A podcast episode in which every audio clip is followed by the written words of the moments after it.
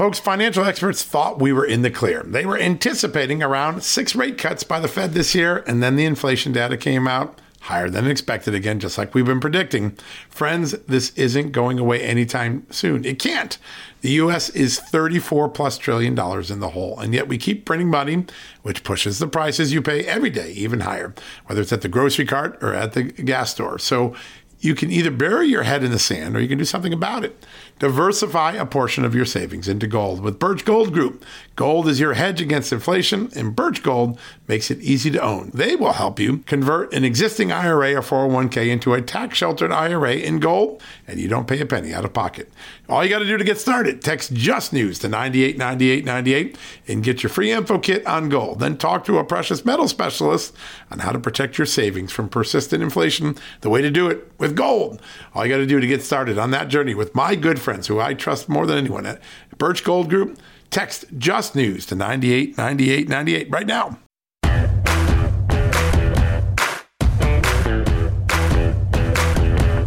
Hello, America, and happy Tuesday. In fact, happy Election Day Tuesday. That's right. There's an election in twenty twenty-three. It's not the presidential race, but there are some very consequential races. And more importantly, I think the strategies that both parties are taking in today's election, whether in Virginia or in Kentucky, in Mississippi, in New Jersey, among key races, there's also some local races in other places, they're a microcosm of the macro strategies that both are going to pursue in twenty twenty-four. And we're going to have a great conversation today. In fact, pollster John McLaughlin is going to join us at some point. He works as a pollster for President Trump, but he's got his great finger on the pulse, and he's been predicting the sort of things that will work in elections, including the sort of language that Governor Glenn Youngkin has used to neuter or to blunt some of the Democrats' attacks on abortion, and as well as Governor Youngkin's efforts to get early voting started, jump started in a big way for Republicans. And I think those are going to be some very important lessons learned, and we'll, we'll get a measure, a barometer of whether Republicans are up and working on that. We had a great story this morning by my colleague Nick Ballacy showing that Republicans have significantly, substantially cut into the early voting advantages that Democrats have in the state of Virginia. If that were to hold and Republicans were win, it would prove what a lot of people have been saying for a long time, myself included. I've been arguing that you can't, in the twenty-first century, ignore early voting and let the Democrats run up one hundred, two hundred thousand vote advantages before Election Day, because that's too big a, a margin to make up when people go to the polls. And so there are certain voters, we call them low propensity voters, that will vote if they're reached at home, but they won't vote if you're asked to go to the polls. I call them couch potato voters, not to be pejorative, but just to give you the image of what needs to be done. And I think Virginia today will tell us whether getting those low propensity voters out early is a game changer for Republicans. What a good state. It's a blue state that turned purple, thanks to Glenn Youngkin. It could turn red today if this strategy works. And, and I think that across the board, uh, we'll be able to get some good measures. Daniel Cameron, the Republican Attorney General of Kentucky, if he knocks off Andy Beshear, a very popular Democrat governor in a red state, that will not only be a sign of the problems that Joe Biden's record have in these states, it also is a sign that Donald Trump, who has been all in on both Cameron and Mississippi Governor Tate Reeves, that his uh, endorsement power still has a lot of sway in a general election. Remember, Trump's preferred candidate for Louisiana, who would have been on the ballot today, except he won the jungle primary outright. He got more than fifty percent of the vote in a, in a twelve or fourteen person race. Jeff Landry, the former congressman, the former attorney general, well, he won outright. That was already a win in the column for President Trump and his team, as well as Governor-elect Landry, who has been such a champion of the First Amendment in that famous case, Missouri v. Biden. So you've got the Trump dynamic at work. How much coattails does Donald Trump's rising popularity have in these off-year elections? Daniel Cameron will probably almost certainly give us a measure. Tate Reeves will give us a measure. Tate Reeves is running against a descendant of the family of Elvis Presley. So in Mississippi, that's something. Democrats were kind of giddy in investing money there, but it's an awful red state. We'll see if Donald Trump and Tate Reeves can deliver Republicans a win there, whether Democrats pull out a shocker there. If Cameron, who was way behind in the polls a few months ago, but really caught up recently, wins, it will be not only a statement about Trump's popularity in the state of Kentucky, but also maybe growing dissatisfaction with Joe Biden. Is Joe Biden a millstone around the neck of Democrats because of the economy, because of the foreign policy flubs, because of his age? If it is, you're going to see it in two places. Kentucky, if Beshear were to lose, very, despite his good popular ratings, and if the Democrats lose control of the Virginia Senate with Glenn Youngkin. And so twenty twenty-three on Election Day is a big deal. It's a very big deal, because it will tell us whether the strategies that the Republicans and Democrats have employed will work in twenty twenty-four. This really is the proving grounds for the twenty twenty-four electoral strategies. And as you saw over the weekend, Donald Trump up in five of the six battleground states over Joe Biden. That's a big surprise, uh, even before Donald Trump wraps up the Republican nomination. Last night, a couple of big, on the political front, a couple of big endorsements. Iowa Governor Kim Reynolds, well, she gave her endorsement to Ron DeSantis, and Arkansas Governor Sarah Huckabee Sanders gave her endorsement to Donald Trump, two of the most powerful emerging, rising female stars of the Republican Party going in opposite directions into the twenty twenty-four election. That's not uncommon. That happens every election, but it, it is fun to see. Now, we've got a great show for you today. As I mentioned, John McLaughlin, the great pollster, will help us understand what to watch in tonight's election results, and we'll have stem to stern coverage at Just the News all night long. So let's have some fun and enjoy that. Go download the app, the Just the News app, from the Android and Apple stores, or just simply go to the website, just the news dot com. We'll also have an election special on Real America's Voice, and we'll have heavy coverage on the election lead up to the closing of the polls on the Just the News No Noise television show on Real America's Voice, Channel two nineteen, Dish Network, Channel two forty, Pluto Network, on the Roku and Android and iOS apps as well. And you can also just watch it on the Just the News television show. I, I mention that because there's a guy you've never heard of who's going to be on the show tonight, but he may be the most important person to the outcome of the Virginia elections. Doctor Mark Campbell, a political strategist, data scientist in my mind. He's so good at data. He's been running the early voter campaign to get low propensity unregistered voters registered, voting, and through provisional status so that their vote counts early. Remember, when people vote for the first time in early voting, sometimes they make mistakes, and uh, you have to get past the provisional check. Mark Campbell's been running an extraordinary operation to move people, and uh, we're going to learn from him on the show tonight. So watch the television show, Just the News, No Noise. Amanda Head and I, uh, should be a good show. Now, after we have our great conversation with Congressman Ralph Norman, we're going to turn to Mark Morgan, the former commissioner of the Customs and Border Protection Agency, is going to join us. We can't lose sight of the border. The border's on the ballot tonight as well. But people are dealing with the fentanyl crisis and the drug crisis, and, and tired of the human trafficking, and tired of the crime that comes with these illegal aliens and their the gang members that are coming across, and the drug dealers and the human traffickers coming across. Mark Morgan's going to help walk us through what's really going on and why these recent arrests of a couple of people who are thinking of carrying out attacks against Jewish targets in the United States are so, so alarming.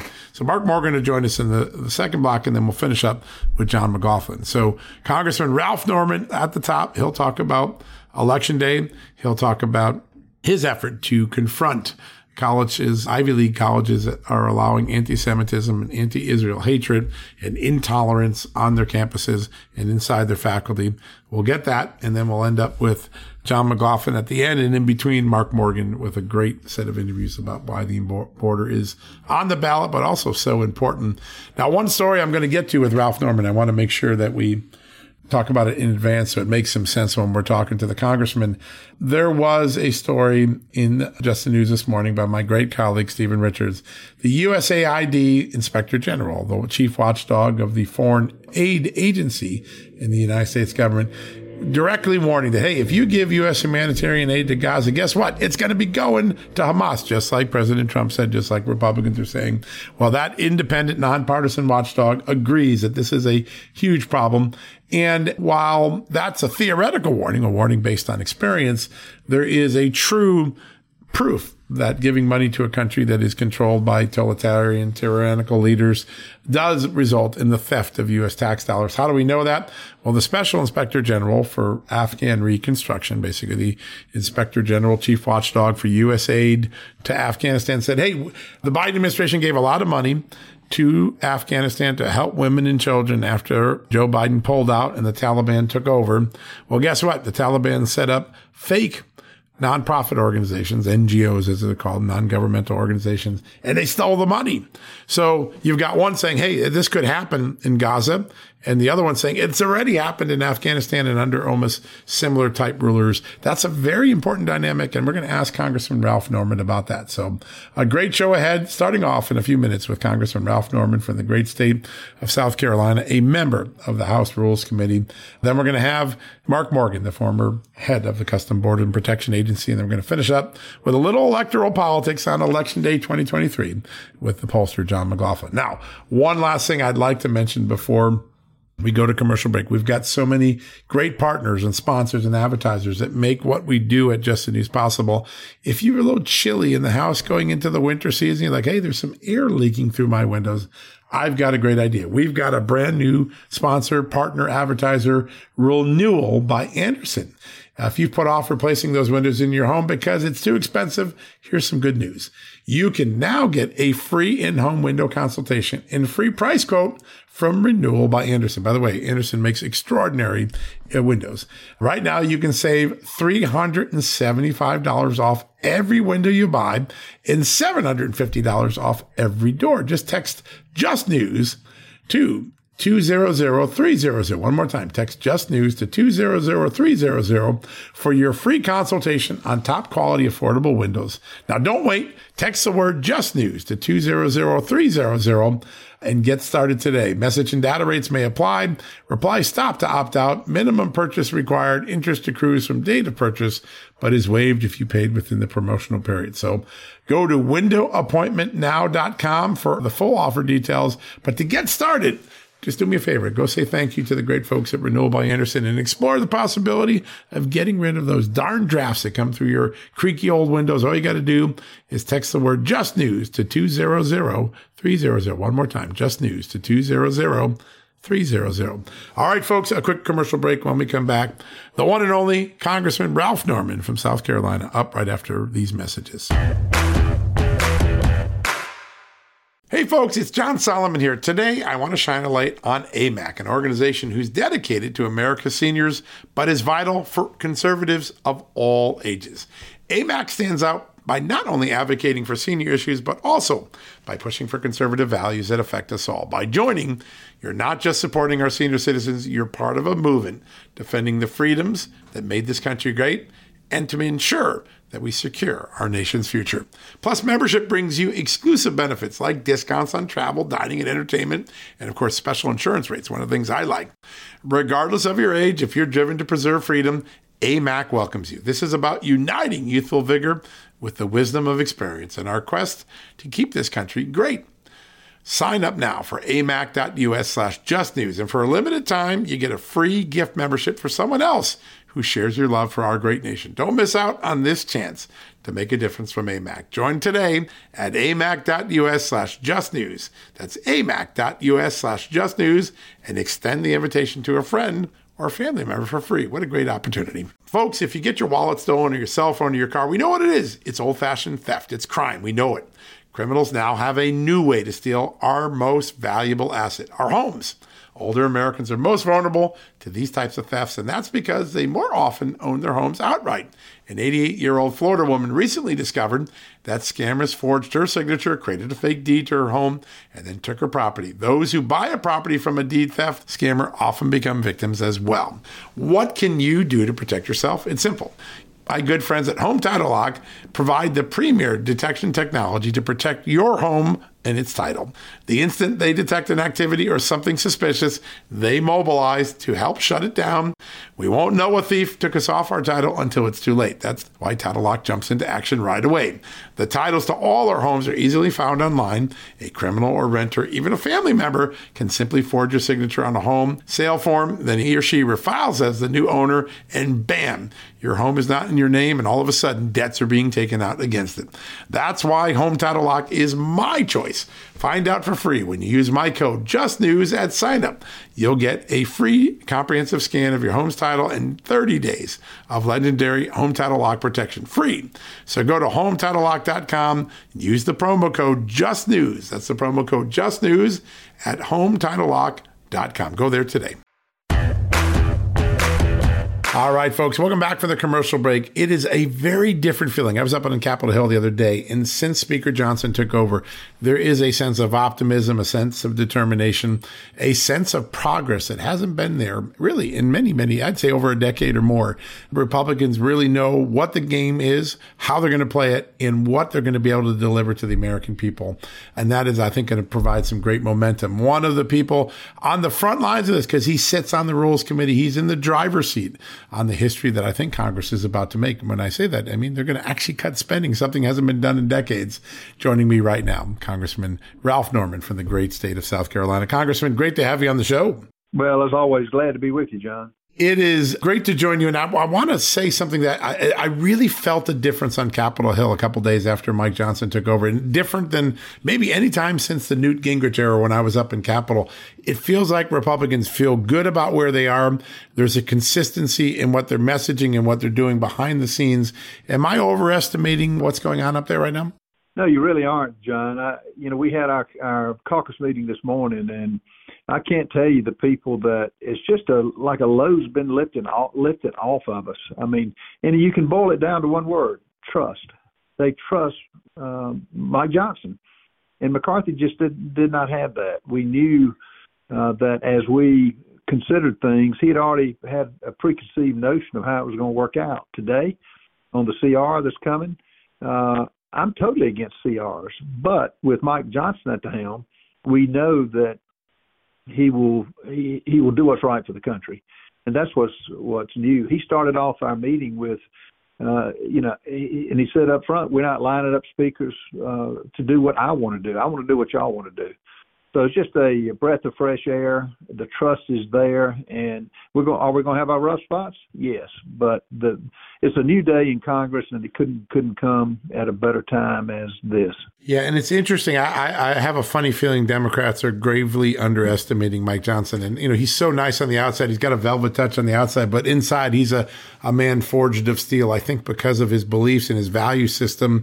There is going to be a holding of the line that Republicans traditionally haven't done. I feel like here, is there a sense that, hey, they're really willing to negotiate and they're going to make the Senate bend this time rather than bending to the will of the Senate? That's the message we send in the caucus today. We want to make the Senate own what they uh, what they do. If it's inaction, let them own it. If it's, I mean, they they've only uh, only have three of their bills out. We've got seven of the twelve appropriation bills already passed. Uh, this week, we'll vote on transportation, housing, and urban uh, development, and financial services and general government. And, you know, it's both these, the financial services and general government, are seven percent below the fiscal year twenty-one. The T HUD is is actually three billion dollars higher, but with offsets, it's twenty-five percent lower than the uh, fiscal year twenty-three. So, and, and you know, the, he sent the signal, and I told him this this morning. He sent the signal when the aid to Israel was offset, and none other than taking the funding from the eighty thousand I R S agents. It, it doesn't get better than that. Now, is it going to balance the budget? No, but it's a step in the right direction. Yeah, and listen, any reduction in spending will be historic because there's been a twenty-five-year arc of just every year it goes up, it goes up. And, of course, the last four or five years gone up in such huge amounts, it's almost breathtaking. I want to turn to some other stuff that you do. You are so influential on so many different issues.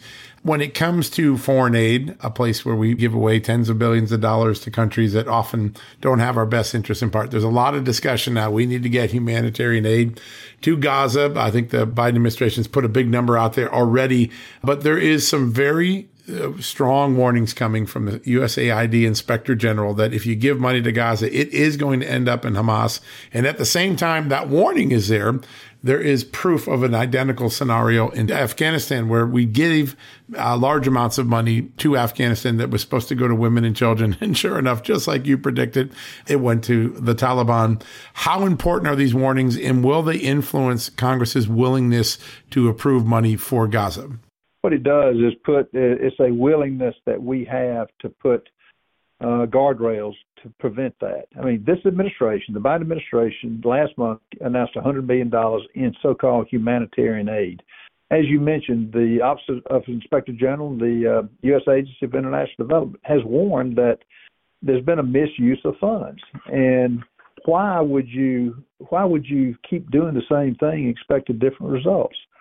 Um, and they, even the United States Relief and, and Work Agency said that Hamas has used schools as rocket depot, uh, depots, and they tunnel money uh, to their group. And this administration is tone deaf to it. But, you know, it goes with the six billion dollars that he wanted to uh, give to Iran. I mean, it's it's almost incon- you know, you can't believe this, but the man, the administration's doing it. It is pretty remarkable, and I think that Americans are beginning to wake up that our foreign policy has been counterproductive. It's actually resulted in a, under Joe Biden, into a less stable world, not a more stable world. And I think when they voted for him, they think, oh, we're going to get more stability, but they got just the, the opposite.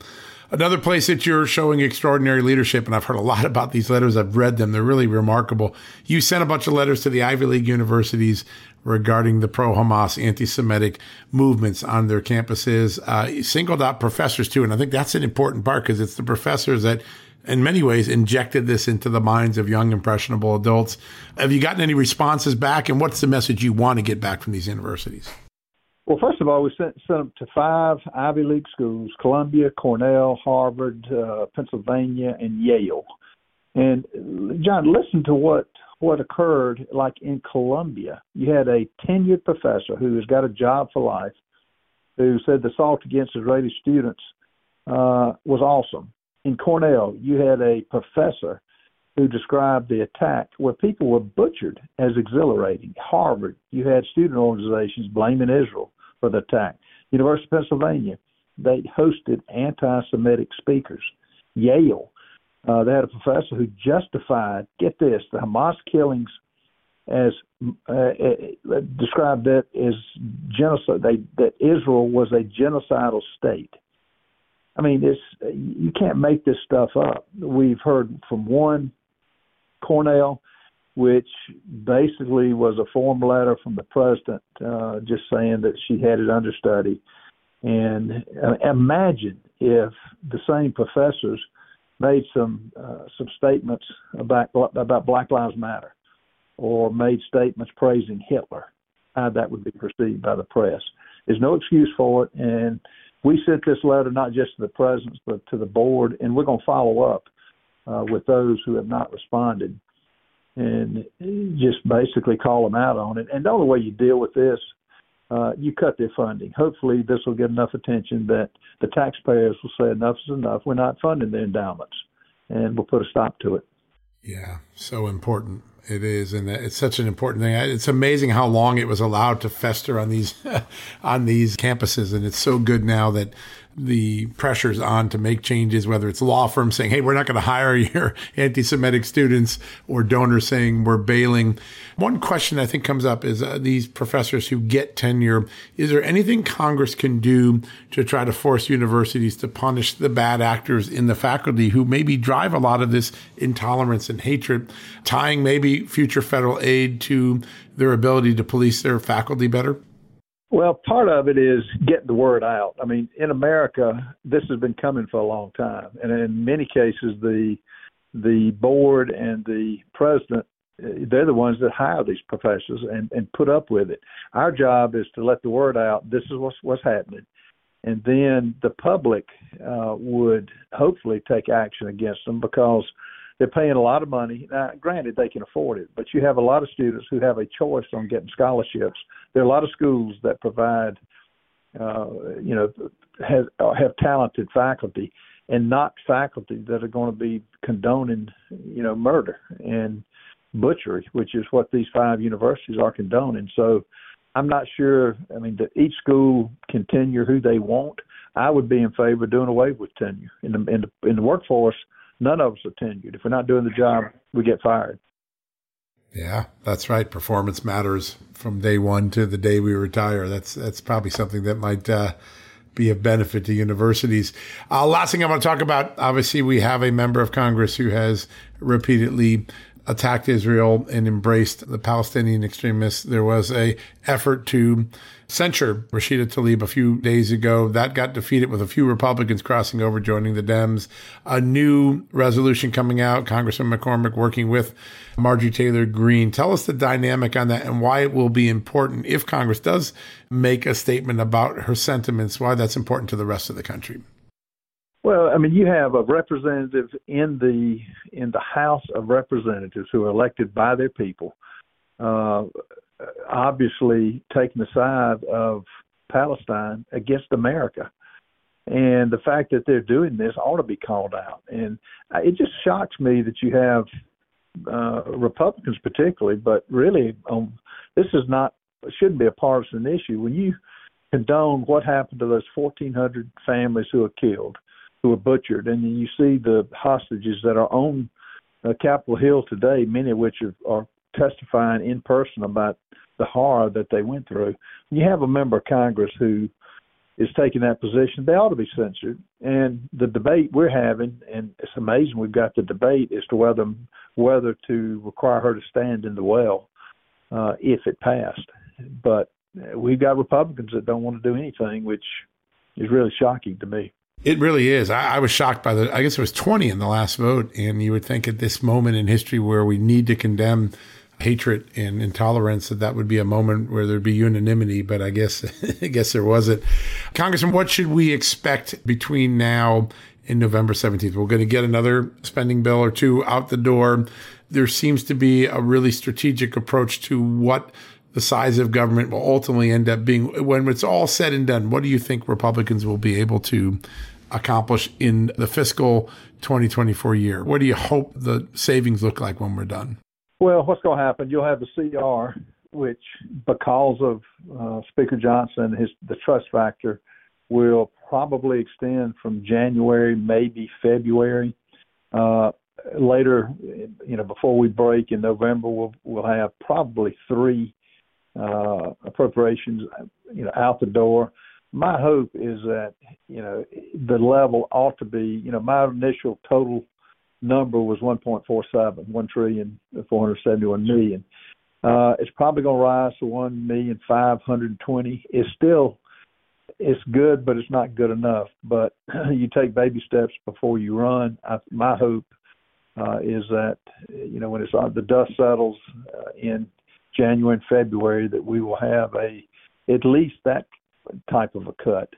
Uh, the Massey cuts kick kick in at one percent, which up up in only in Washington is one percent. Isn't cut. That amazing? It's massive. I mean, if I told you you're gonna get ninety nine percent of what you want, John, I think you and I both would be happy. But up here, they act like it's a you know it's a catastrophe when they have to cut one percent, which is.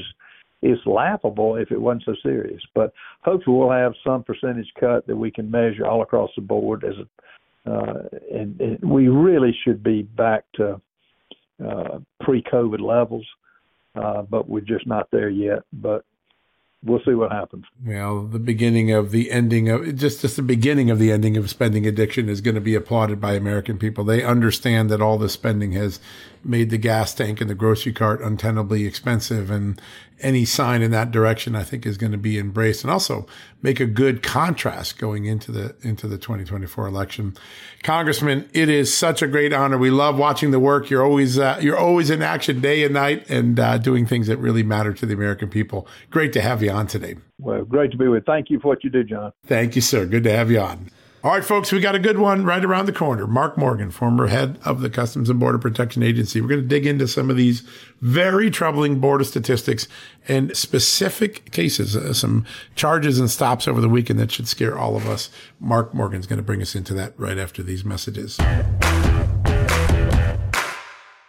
You know what, folks? Stress may be why you can't lose weight. If you've got moderate to high stress like I do, a doctor-formulated weight loss supplement called Lean could be your solution. Chronic stress wreaks havoc on blood sugar, which can cause your body to store excess fat. Stress can also slow your metabolism, which fuels weight gain, and you know all about stress eating and sugar cravings, right? Now the good news. The studied ingredients in Lean have been shown to help maintain healthy blood sugar levels, help optimize metabolism, and keep your appetite under control. Now, if your life is a bit stressful like mine and you want to lose weight, add Lean to your healthy diet and exercise lifestyle. Now, get fifteen percent off and free shipping at take lean dot com. That's take, L E A N dot com, and enter the promo code just news fifteen. That's the promo code just news fifteen at take lean dot com. One more time, take lean, L E A N dot com. Statements have not been evaluated by the Food and Drug Administration. This product is not intended to diagnose, treat, cure, or prevent any disease, and it's not a substitute or alternative for care from a healthcare provider. Folks, Field of Greens is the healthiest thing I do every day, and I want you on this journey with me. Why? It's literally one scoop a day. It tastes great. I love the fruit flavors particularly, and it's completely improved my life and my health. This is nutrition the way nature intended. When I began taking a hard look at why I wasn't feeling good and why I felt unhealthy, why I was gaining weight, why I was losing energy, it wasn't just because I had hit my fifties. No, it was because I wasn't getting the right amount of fruit and vegetables in my diet. And listen, it's, I'm just too busy to go to the store, clean up the vegetables, cook uh, uh, vegetable dinners, and make sure I hit the fruit. A Field of Greens stepped in. One scoop of powder in my drink or on my eggs in the morning, and boom, I was off and feeling better. And suddenly, I was losing weight. I was sleeping better. My metabolism went up. My blood sugar went down. My cholesterol went down. And my weight went down. And my doctor said, hey, whatever you're doing, keep it doing. You know what that is? It's Field of Greens. That's what I've been doing. Field of Greens is radically different. Each organic fruit and vegetable was medically chosen to support heart and vital organ health. I trust Field of Greens to keep me healthy. I promise you, you're going to love this product. But if for any reason you don't, they'll give you your one hundred percent money back guarantee. Now, you're going to get fifteen percent off your first order, plus free rush shipping because of the incredible partnership we have here at Just the News with Brick House Nutrition, and of course, Field of Greens. All you got to do to take advantage of this offer, visit field of greens dot com and use the promo code JustNews. That's promo code JustNews at field of greens dot com. Don't wait. Go to field of greens dot com today. Use the promo code JustNews for fifteen percent off. All right, folks, welcome back from the commercial break. It is a very different feeling. I was up on Capitol Hill the other day, and since Speaker Johnson took over, there is a sense of optimism, a sense of determination, a sense of progress that hasn't been there really in many, many, I'd say over a decade or more. Republicans really know what the game is, how they're going to play it, and what they're going to be able to deliver to the American people. And that is, I think, going to provide some great momentum. One of the people on the front lines of this, because he sits on the Rules Committee, he's in the driver's seat on the history that I think Congress is about to make. And when I say that, I mean, they're going to actually cut spending. Something hasn't been done in decades. Joining me right now, Congressman Ralph Norman from the great state of South Carolina. Congressman, great to have you on the show. Well, as always, glad to be with you, John. It is great to join you. And I, I want to say something that I, I really felt a difference on Capitol Hill a couple days after Mike Johnson took over. And different than maybe any time since the Newt Gingrich era when I was up in Capitol. It feels like Republicans feel good about where they are. There's a consistency in what they're messaging and what they're doing behind the scenes. Am I overestimating what's going on up there right now? No, you really aren't, John. I, you know, we had our, our caucus meeting this morning, and I can't tell you the people that it's just a like a load's been lifted off, lifted off of us. I mean, and you can boil it down to one word: trust. They trust uh, Mike Johnson, and McCarthy just did did not have that. We knew uh, that as we considered things, he had already had a preconceived notion of how it was going to work out. Today, on the C R that's coming, uh, I'm totally against C Rs, but with Mike Johnson at the helm, we know that he will he, he will do what's right for the country, and that's what's what's new. He started off our meeting with, uh, you know, and he said up front, we're not lining up speakers uh, to do what I want to do. I want to do what y'all want to do. So it's just a breath of fresh air. The trust is there, and we're going. Are we going to have our rough spots? Yes, but the it's a new day in Congress, and it couldn't couldn't come at a better time as this. Yeah, and it's interesting. I, I have a funny feeling Democrats are gravely underestimating Mike Johnson, and you know he's so nice on the outside. He's got a velvet touch on the outside, but inside he's a a man forged of steel. I think because of his beliefs and his value system, there is going to be a holding of the line that Republicans traditionally haven't done. I feel like here, is there a sense that hey, they're really willing to negotiate and they're going to make the Senate bend this time rather than bending to the will of the Senate? That's the message we send in the caucus today. We want to make the Senate own what they uh, what they do. If it's inaction, let them own it. If it's, I mean, they they've only uh, only have three of their bills out. We've got seven of the twelve appropriation bills already passed. Uh, this week we'll vote on transportation, housing, and urban uh, development, and financial services and general government. And, you know, it's both these, the financial services and general government, are seven percent below the fiscal year twenty-one. The T HUD is is actually three billion dollars higher, but with offsets, it's twenty-five percent lower than the uh, fiscal year twenty-three. So, and, and you know, the, he sent the signal, and I told him this this morning, he sent the signal when the aid to Israel was offset, and none other than taking the funding from the eighty thousand I R S agents. It, it doesn't get better than that. Now, is it going to balance the budget? No, but it's a step in the right direction. Yeah, and listen, any reduction in spending will be historic because there's been a twenty-five-year arc of just every year it goes up, it goes up. And, of course, the last four or five years gone up in such huge amounts, it's almost breathtaking. I want to turn to some other stuff that you do. You are so influential on so many different issues. When it comes to foreign aid, a place where we give away tens of billions of dollars to countries that often don't have our best interests in part, there's a lot of discussion now. We need to get humanitarian aid to Gaza. I think the Biden administration's put a big number out there already, but there is some very Uh, strong warnings coming from the U S A I D Inspector General that if you give money to Gaza, it is going to end up in Hamas. And at the same time, that warning is there. There is proof of an identical scenario in Afghanistan where we gave uh, large amounts of money to Afghanistan that was supposed to go to women and children. And sure enough, just like you predicted, it went to the Taliban. How important are these warnings, and will they influence Congress's willingness to approve money for Gaza?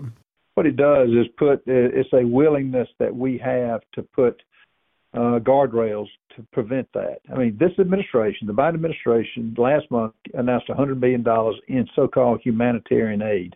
As you mentioned, the Office of Inspector General, the uh, U S Agency for International Development, has warned that there's been a misuse of funds. And why would you, why would you keep doing the same thing and expect different results?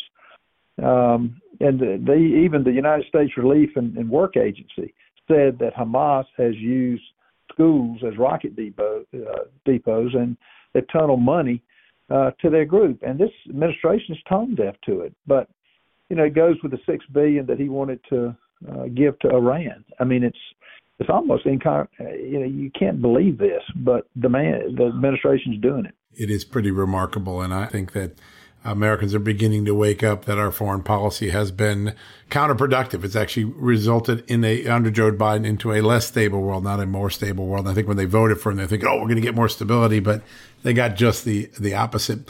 Another place that you're showing extraordinary leadership, and I've heard a lot about these letters. I've read them. They're really remarkable.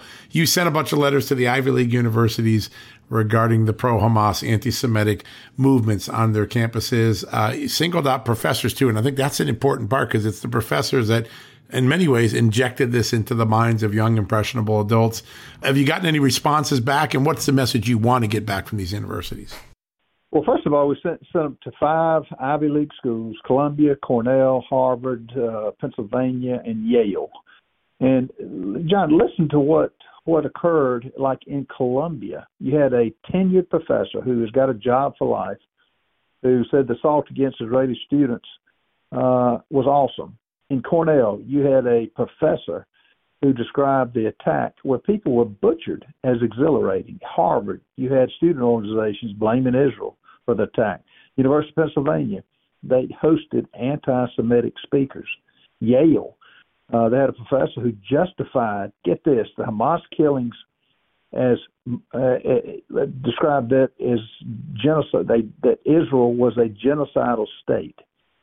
I mean, it's, you can't make this stuff up. We've heard from one, Cornell, which basically was a form letter from the president uh, just saying that she had it under study. And uh, imagine if the same professors made some uh, some statements about about Black Lives Matter or made statements praising Hitler, how that would be perceived by the press. There's no excuse for it. And we sent this letter not just to the presidents but to the board, and we're going to follow up uh, with those who have not responded, and just basically call them out on it. And the only way you deal with this, uh, you cut their funding. Hopefully this will get enough attention that the taxpayers will say enough is enough. We're not funding their endowments, and we'll put a stop to it. Yeah, so important. It is, and it's such an important thing. It's amazing how long it was allowed to fester on these on these campuses, and it's so good now that the pressure's on to make changes, whether it's law firms saying, hey, we're not going to hire your anti-Semitic students, or donors saying we're bailing. One question I think comes up is uh, these professors who get tenure, is there anything Congress can do to try to force universities to punish the bad actors in the faculty who maybe drive a lot of this intolerance and hatred, tying maybe future federal aid to their ability to police their faculty better? Well, part of it is getting the word out. I mean, in America, this has been coming for a long time. And in many cases, the the board and the president, they're the ones that hire these professors and, and put up with it. Our job is to let the word out. This is what's, what's happening. And then the public uh, would hopefully take action against them, because they're paying a lot of money. Now, granted, they can afford it, but you have a lot of students who have a choice on getting scholarships. There are a lot of schools that provide, uh, you know, have, have talented faculty, and not faculty that are going to be condoning, you know, murder and butchery, which is what these five universities are condoning. So I'm not sure, I mean, that each school can tenure who they want. I would be in favor of doing away with tenure. In the, in the, in the workforce, none of us are tenured. If we're not doing the job, we get fired. Yeah, that's right. Performance matters from day one to the day we retire. That's that's probably something that might uh, be of benefit to universities. Uh, last thing I want to talk about, obviously, we have a member of Congress who has repeatedly attacked Israel and embraced the Palestinian extremists. There was a effort to censure Rashida Tlaib a few days ago. That got defeated with a few Republicans crossing over, joining the Dems. A new resolution coming out, Congressman McCormick working with Marjorie Taylor Greene. Tell us the dynamic on that and why it will be important if Congress does make a statement about her sentiments, why that's important to the rest of the country. Well, I mean, you have a representative in the in the House of Representatives who are elected by their people, uh, obviously taking the side of Palestine against America. And the fact that they're doing this ought to be called out. And it just shocks me that you have uh, Republicans particularly, but really um, this is not shouldn't be a partisan issue. When you condone what happened to those fourteen hundred families who were killed, who were butchered, and then you see the hostages that are on uh, Capitol Hill today, many of which are, are testifying in person about the horror that they went through. You have a member of Congress who is taking that position. They ought to be censored. And the debate we're having, and it's amazing we've got the debate as to whether whether to require her to stand in the well uh, if it passed. But we've got Republicans that don't want to do anything, which is really shocking to me. It really is. I, I was shocked by the, I guess it was twenty in the last vote. And you would think at this moment in history where we need to condemn hatred and intolerance, that that would be a moment where there'd be unanimity. But I guess, I guess there wasn't. Congressman, what should we expect between now and November seventeenth? We're going to get another spending bill or two out the door. There seems to be a really strategic approach to what the size of government will ultimately end up being. When it's all said and done, what do you think Republicans will be able to accomplish in the fiscal twenty twenty-four year? What do you hope the savings look like when we're done? Well, what's going to happen? You'll have the C R, which because of uh, Speaker Johnson, his the trust factor will probably extend from January, maybe February. Uh, later, you know, before we break in November, we'll we'll have probably three uh appropriations you know out the door. My hope is that you know the level ought to be, you know my initial total number was one point four seven, one trillion four hundred seventy-one million. Uh it's probably going to rise to one million five hundred twenty. It's still it's good, but it's not good enough. But you take baby steps before you run. I, my hope uh is that you know when it's on the dust settles uh, in January and February, that we will have a at least that type of a cut. Uh, the Massey cuts kick, kick in at one percent, which up, up in only in Washington is one percent. Isn't that amazing? It's massive. I mean, if I told you you're gonna get ninety-nine percent of what you want, John, I think you and I both would be happy. But up here, they act like it's a you know it's a catastrophe when they have to cut one percent, which is it's laughable if it wasn't so serious. But hopefully, we'll have some percentage cut that we can measure all across the board as a, uh, and, and we really should be back to Uh, pre-COVID levels, uh, but we're just not there yet. But we'll see what happens. Well, the beginning of the ending of just just the beginning of the ending of spending addiction is going to be applauded by American people. They understand that all this spending has made the gas tank and the grocery cart untenably expensive, and any sign in that direction, I think, is going to be embraced, and also make a good contrast going into the into the twenty twenty-four election. Congressman, it is such a great honor. We love watching the work. You're always uh, you're always in action day and night, and uh, doing things that really matter to the American people. Great to have you on today. Well, great to be with. Thank you for what you do, John. Thank you, sir. Good to have you on. All right, folks, we got a good one right around the corner. Mark Morgan, former head of the Customs and Border Protection Agency. We're going to dig into some of these very troubling border statistics and specific cases, uh, some charges and stops over the weekend that should scare all of us. Mark Morgan's going to bring us into that right after these messages. Folks, Factor's delicious, ready-to-eat meals make eating better every day easy. Wherever tomorrow takes you, be ready with pre-prepared, chef-crafted, and dietitian-approved meals delivered right to your door.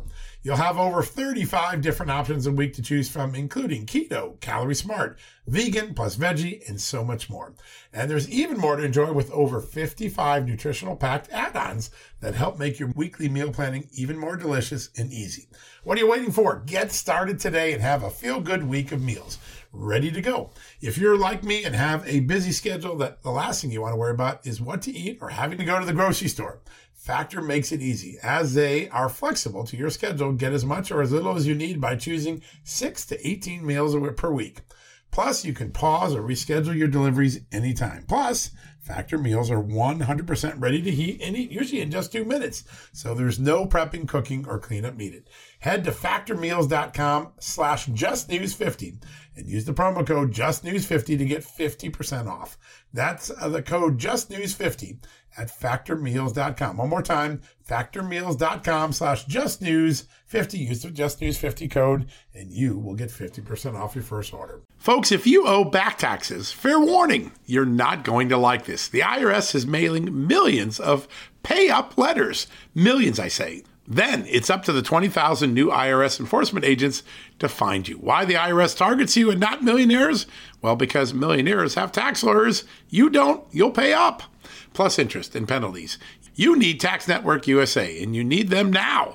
Tax Network U S A has brilliant war room strategies to solve your I R S problems quickly and in your favor. Like a preferred direct line to the I R S, they know which agents to deal with and who to avoid. It's not all bad news for you, because Tax Network U S A learned of a special limited-time I R S offer. They're willing to waive one billion dollars in penalties if you qualify. So schedule your free confidential consultation to see if you qualify for this limited-time I R S penalty canceling offer. To do so, call one eight hundred two four five six thousand. That's one eight hundred two four five six thousand, or visit tnusa.com slash just news. That's tnusa.com slash just news.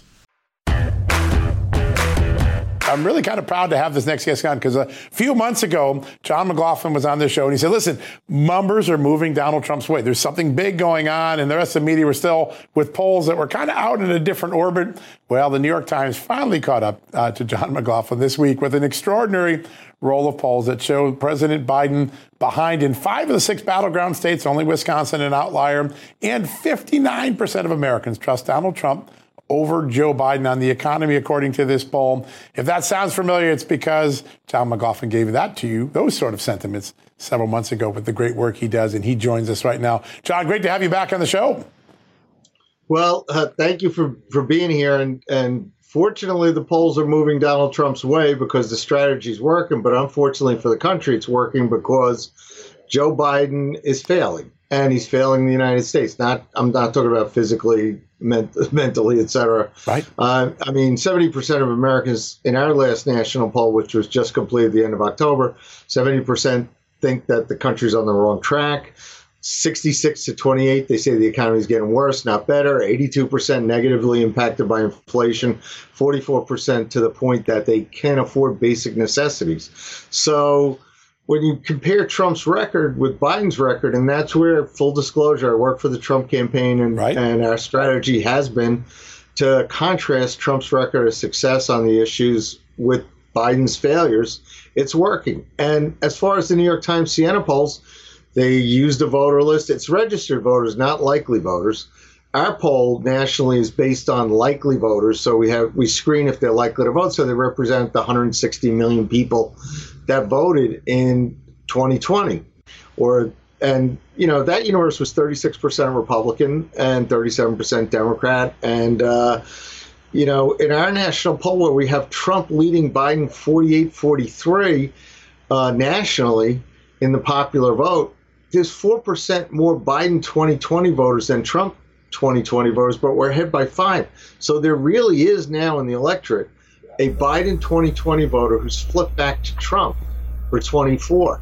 And it's precisely because of the economy, immigration, crime, national security. You've got wars in Ukraine and, and uh, Israel that Biden can't seem to stop. And Trump, when he was president, uh, he stopped all those kinds of wars and was pulling us out of the endless wars. Yeah. So uh, the the tough part is now it's about seventy days to Iowa, January fifteenth, when the primaries start, and then we have uh, and then we have uh, uh, a year to go for the country to survive. That Donald Trump will uh, be the next president. So we've got a lot of hard work ahead. That's for sure. Absolutely. Um, John, I wanted to ask you about some of these issues that Joe Biden has, for lack of better terms, stepped in it on, because he's got a voter base that is very split on things like Israel and the conflict with Hamas. You've got lum- younger voters who are more pro-Palestinian, and they see the the very mushy messaging from the Joe Biden administration with respect to that conflict. And that young voter base, that was something that Joe Biden claimed strongly in the twenty twenty election. And it makes me wonder if in just that demographic alone, not never never even mind the shifting demographics and the shifting numbers with Hispa- Hispanic voters and black voters, just that younger segment of voters, is that enough to shift things dramatically away from Joe Biden and towards Donald Trump? It is. And, and, and I'll tell you, the, the with a lot of those young voters, they're more independent, and they're, they're more Democrat than they are Republican, but there was more independence there. But that's the let's that's the uh, let's go Brandon voters, who they're tired. They were tired during the lockdowns with COVID. They they didn't they they, they really didn't like the government regulations. And now they're finding that if they want to buy a car or truck, it costs them a third more than it does if they try to buy a home.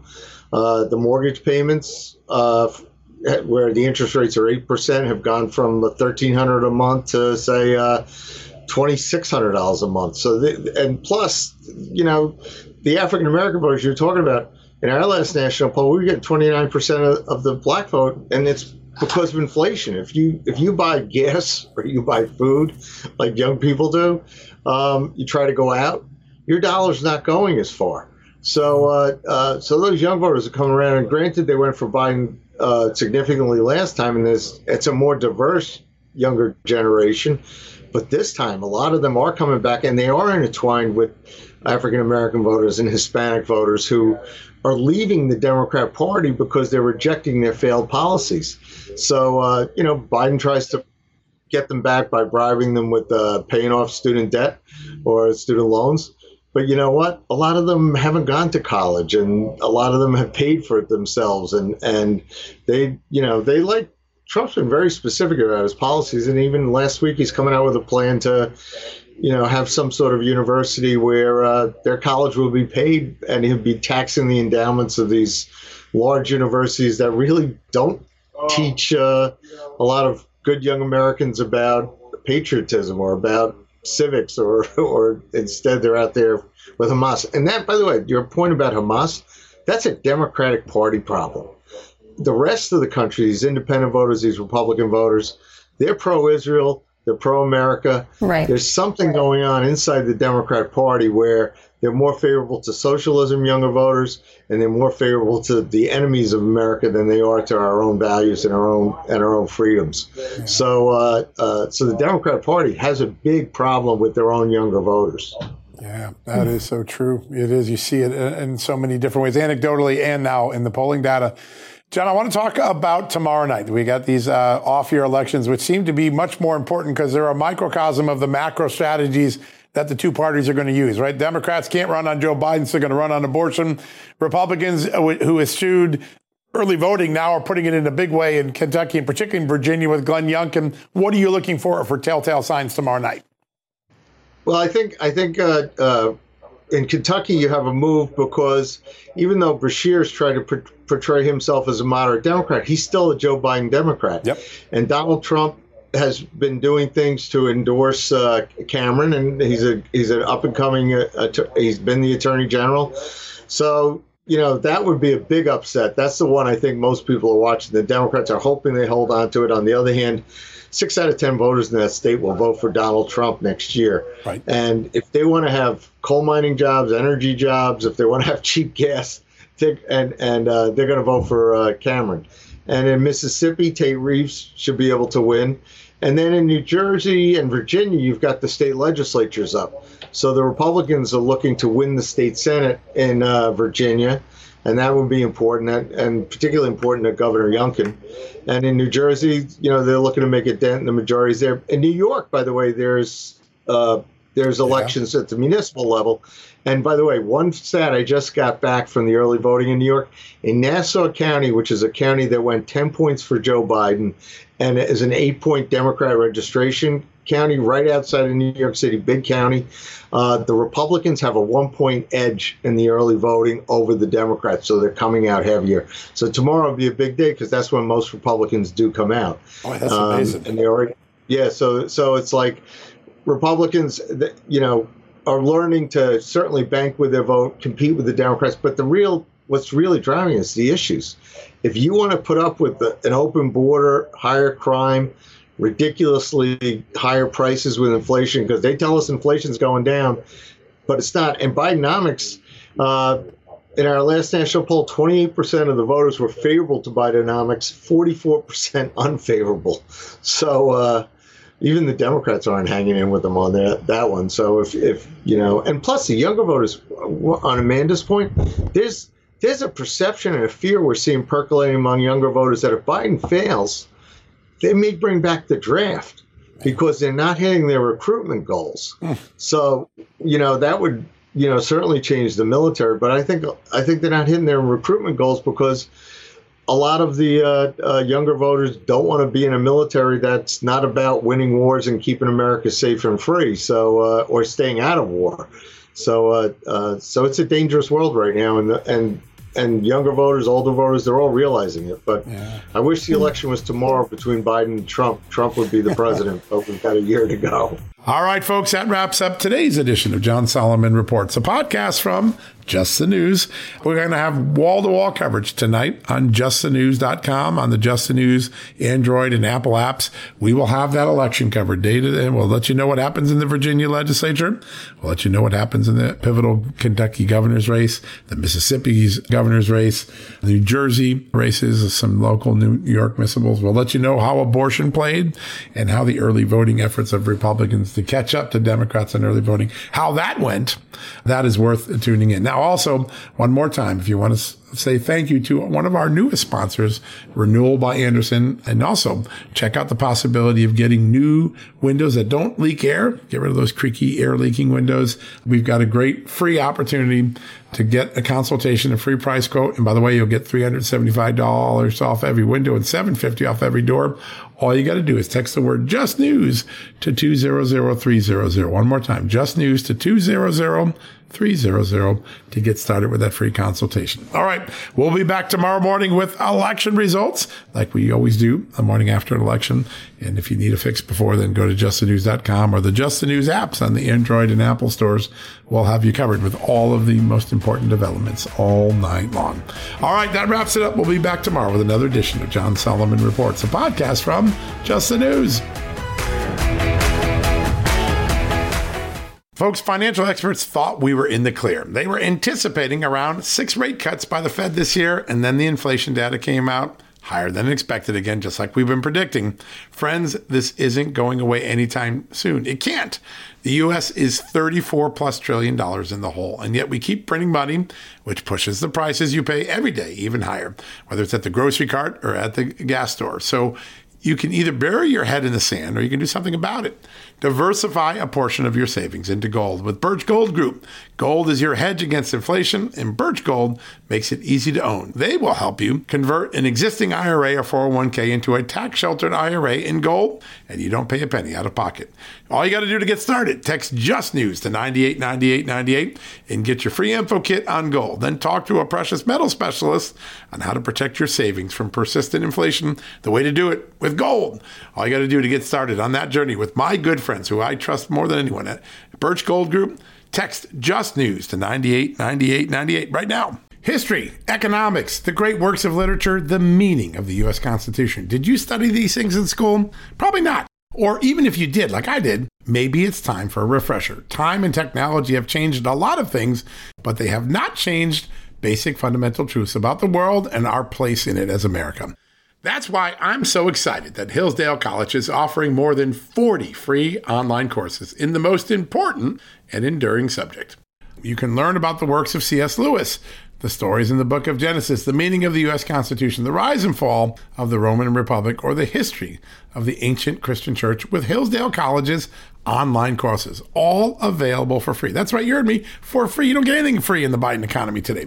I personally recommend you sign up for the American Citizenship and Its Decline. It's with my good friend, the great historian, Victor Davis Hanson. In this eight-lecture course, V D H, as I like to call him, explores the history of citizenship in the West and the threats it faces today. Threats like the erosion of the middle class, the disappearance of our borders, the growth of an unaccountable deep state, and the rise of globalist organizations. The course is self-paced so that you can start whenever and wherever. So start your free course, American Citizenship and Its Decline, with my good friend, Victor Davis Hanson, today. How do you do that? Go right now to hillsdale.edu slash justnews to start. It's free and it's easy to get started, and it's an easy U R L to remember. All you got to do, go to hillsdale.edu slash justnews. One more time, hillsdale.edu slash justnews.